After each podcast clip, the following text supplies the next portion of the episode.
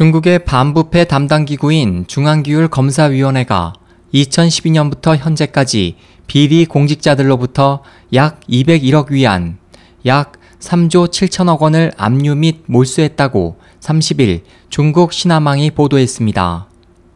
보도는 규율위 한진핑 처장의 말을 인용해 지난 2012년 11월 18대 전국 대표대회 이후 지난달 말까지 비리 공직자들이 수뢰, 횡령 등을 통해 얻은 201억 위안 약 3조 7천억 원을 압류 및 몰수했다고 밝혔습니다.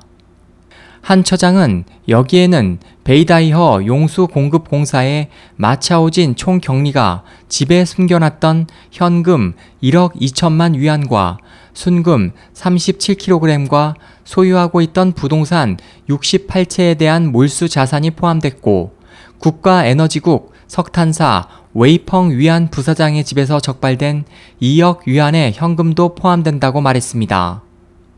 보도는 상당수의 비리 공직자들이 법원 이송 전에 처벌을 경감받기 위해 불법 소득을 자진 납부하기도 한다면서 중국 공산당 수립 이래 최대의 부패 사범인 저우융캉 전 중앙정치국 상무위원도 비리 혐의로 체포돼 조사를 받은 뒤 자신의 친척들에게 그동안 받은 뇌물을 전부 내놓을 것을 호소했다고 덧붙였습니다. 한 처장에 따르면 중국에서 불법 소득은 몰수, 추징, 반환 등 세 가지 방식으로 처리되며 모든 금전은 국고로 귀속되고 물품의 경우엔 경매 등을 통해 금전화한 뒤 국고로 환수하는 절차가 진행됩니다. 기울위는 그간의 전국적인 반부패 사정을 통해 387억 위안 약 7조 2천억 원의 경제 손실을 만회했다고 밝혔습니다.